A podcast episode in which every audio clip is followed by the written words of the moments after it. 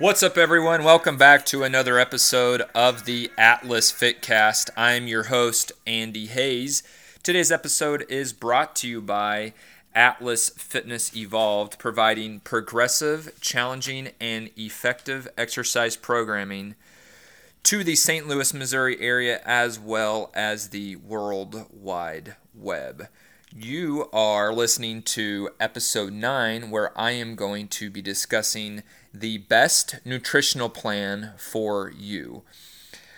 If you're not currently following us on Instagram, go ahead and please give us a follow where I will be posting lots of content related to health and fitness topics, including ones that relate to the episodes that I am releasing regularly.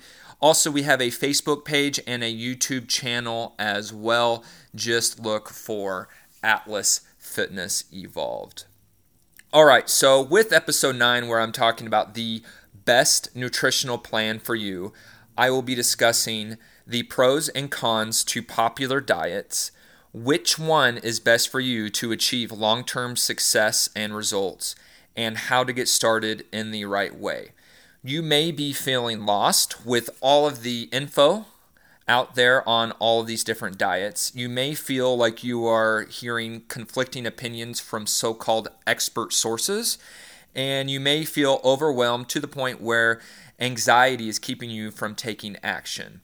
So, with examples of the whole 30 diet, the ketogenic diet, intermittent fasting, paleo, which one is best for you in terms of a nutritional plan? Well, without a doubt, the best nutritional plan by far is the one that you can stick to long term and still see progress to the point of reaching your goals and then staying on it once you are in the maintenance phase. All popular diet plans do have their pros and cons. I will not argue that most of them do not work, they for sure do. And that's why they are successful in terms of people saying they work, but they only work for some. They there's not a 100% success rate. Are all of these diets sustainable? If your plan is only temporary, if it has an expiration date, it's probably not the best plan for your long-term health success and longevity. So I am a fan of clean eating eating whole foods, organic, natural foods that are processed as little as possible with no extra chemicals, genetic modifications, pesticides, food dyes, etc., and ones that come from as close to the natural source as possible. But with that said, I am a fan of living a happy social life filled with confidence, happiness, and the ability to live without added stress and guilt. I do not believe in absolutes. There is no absolute best diet or best nutritional plan that everyone on earth can follow. That's just that's just not accurate. Humans have lived for tens of thousands of years from all corners of the globe surviving off of extremely variable diet plans. For example, some cultures survive mostly off of cold water fish up in the northern areas of the world.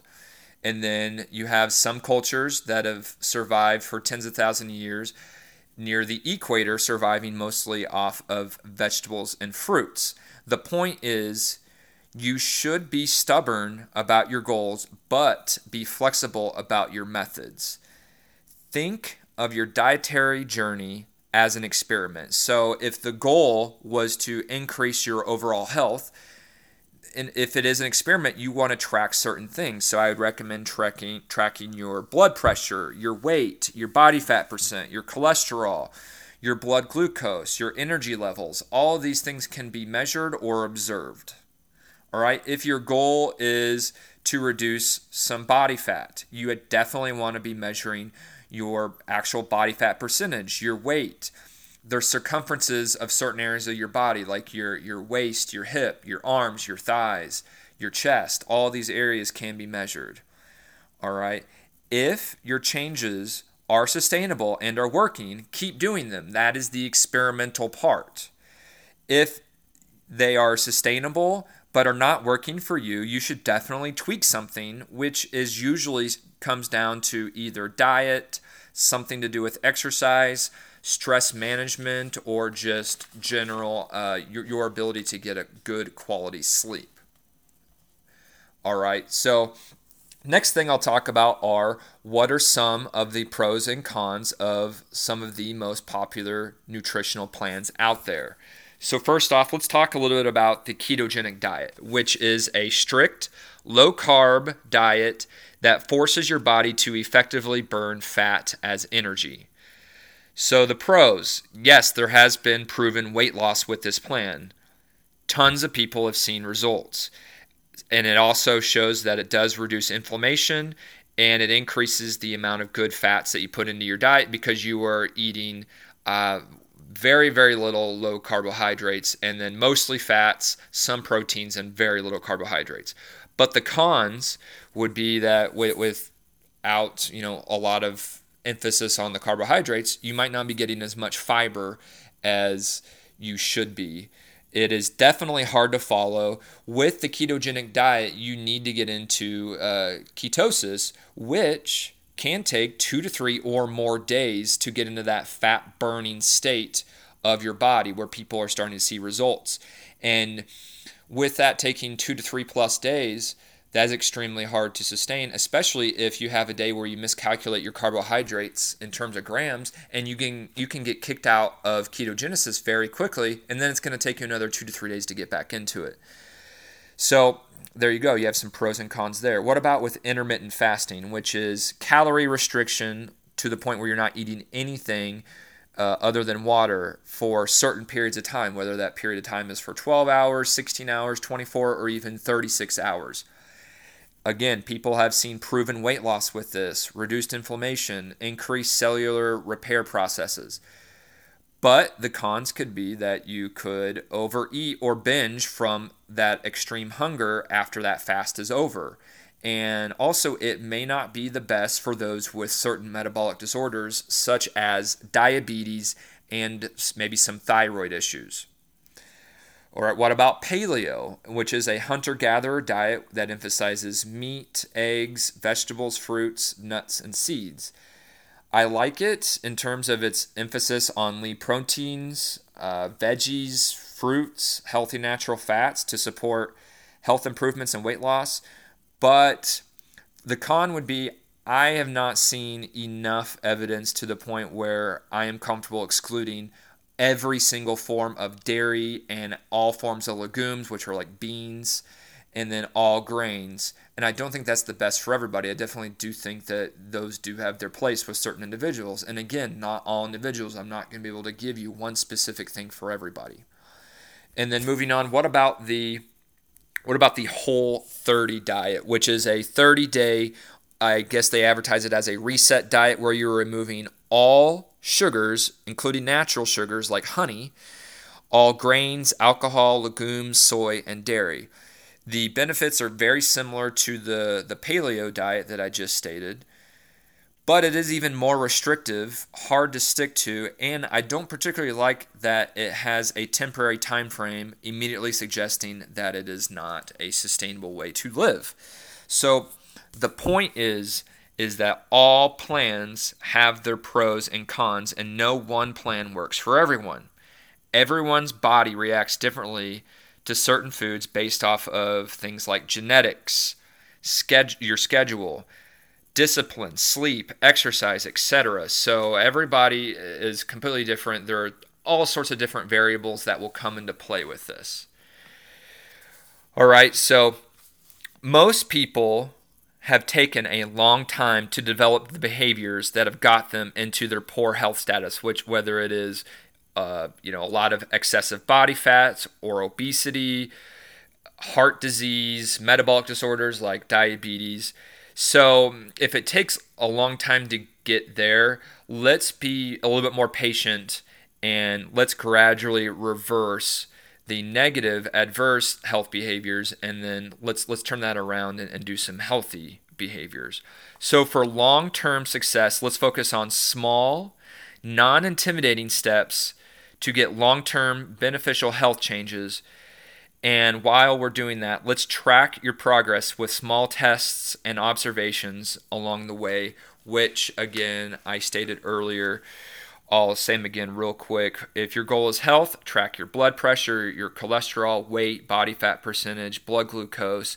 Make sure you're you're paying attention to your energy levels as well. For body fat loss, make sure you're looking at your weight, your body fat percentage, and your body circumferences. And then for overall performance, make sure you're paying attention to how you are performing in your sport or in the gym or wherever you need that performance to be, uh, whether it's strength and or conditioning. Okie dokie. So step one, this would be the first health behavior that I would change. Here it is replace caloric drinks with water. So, caloric drinks would be soda, juice, mixed drinks, anything like that. All right, people always misunderstand how much, you know, simple sugars and calories are within these drinks because they generally don't fill us up to the point where we actually feel the fullness. And so, replace that with water. Most people are dehydrated, and water is one of the number one things you can be doing more of instead of less of. And so I don't think anybody is really going to argue with me on that one. All right. So if, if you need a little bit of flavor with your water occasionally, something like, uh, you know, like a LaCroix or anything like that, I'm okay with that as well. But that, that shouldn't be your only water source. You should definitely be drinking mostly good water. All right, so that's step one. And if you master that after a couple weeks, then let's move on to step two.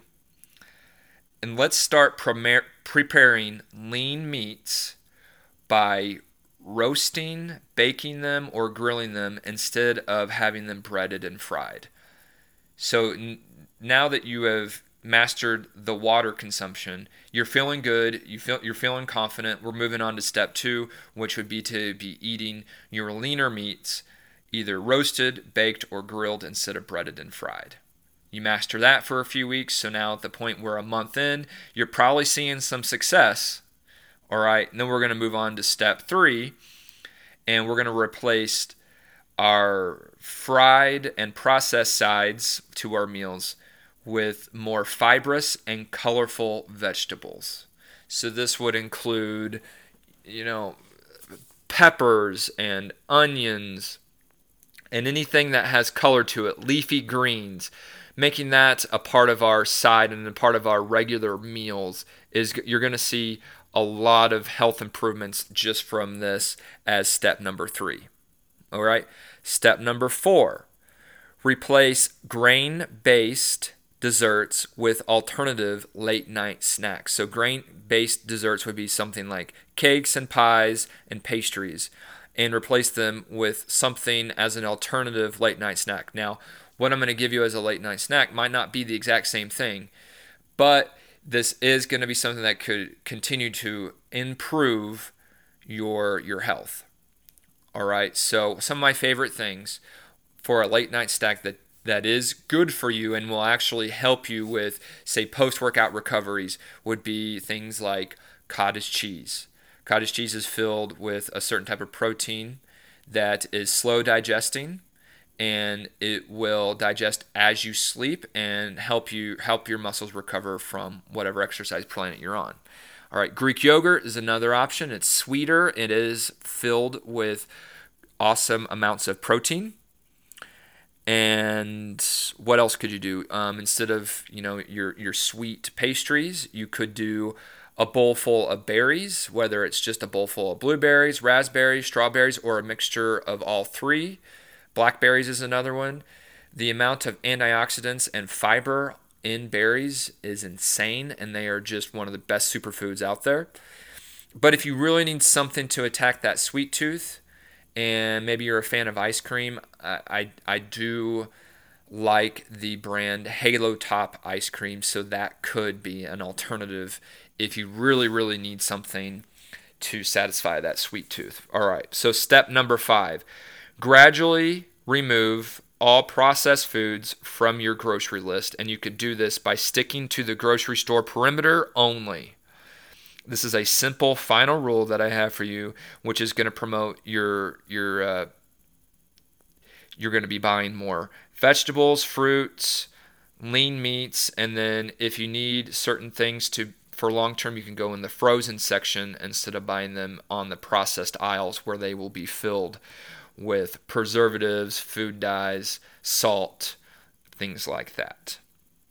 All right, so again, the best nutritional plan is the one that you enjoy and can stick to for long term health improvements, and you will see regular, observational, and measurable progress and maintenance until the goal is met.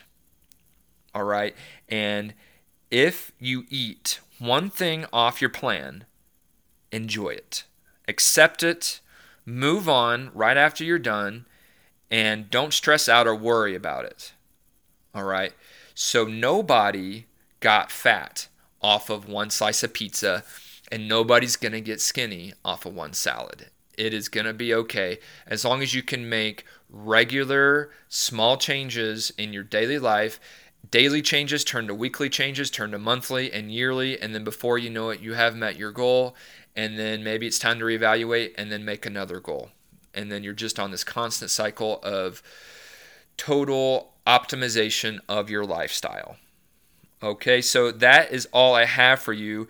Make sure you are subscribing to this podcast on whatever service you are listening to it on. Also, make sure you are following us on Instagram, YouTube, and Facebook. Instagram's handle is at Atlas Fitness Evolved. YouTube and Facebook, just search for Atlas Fitness Evolved for tons of good health, fitness content that you can follow. And we're making posts on the regular. So, if it is important to you, you will find the solution. If it is not, you will find the excuse. I appreciate you listening. Until next time, peace.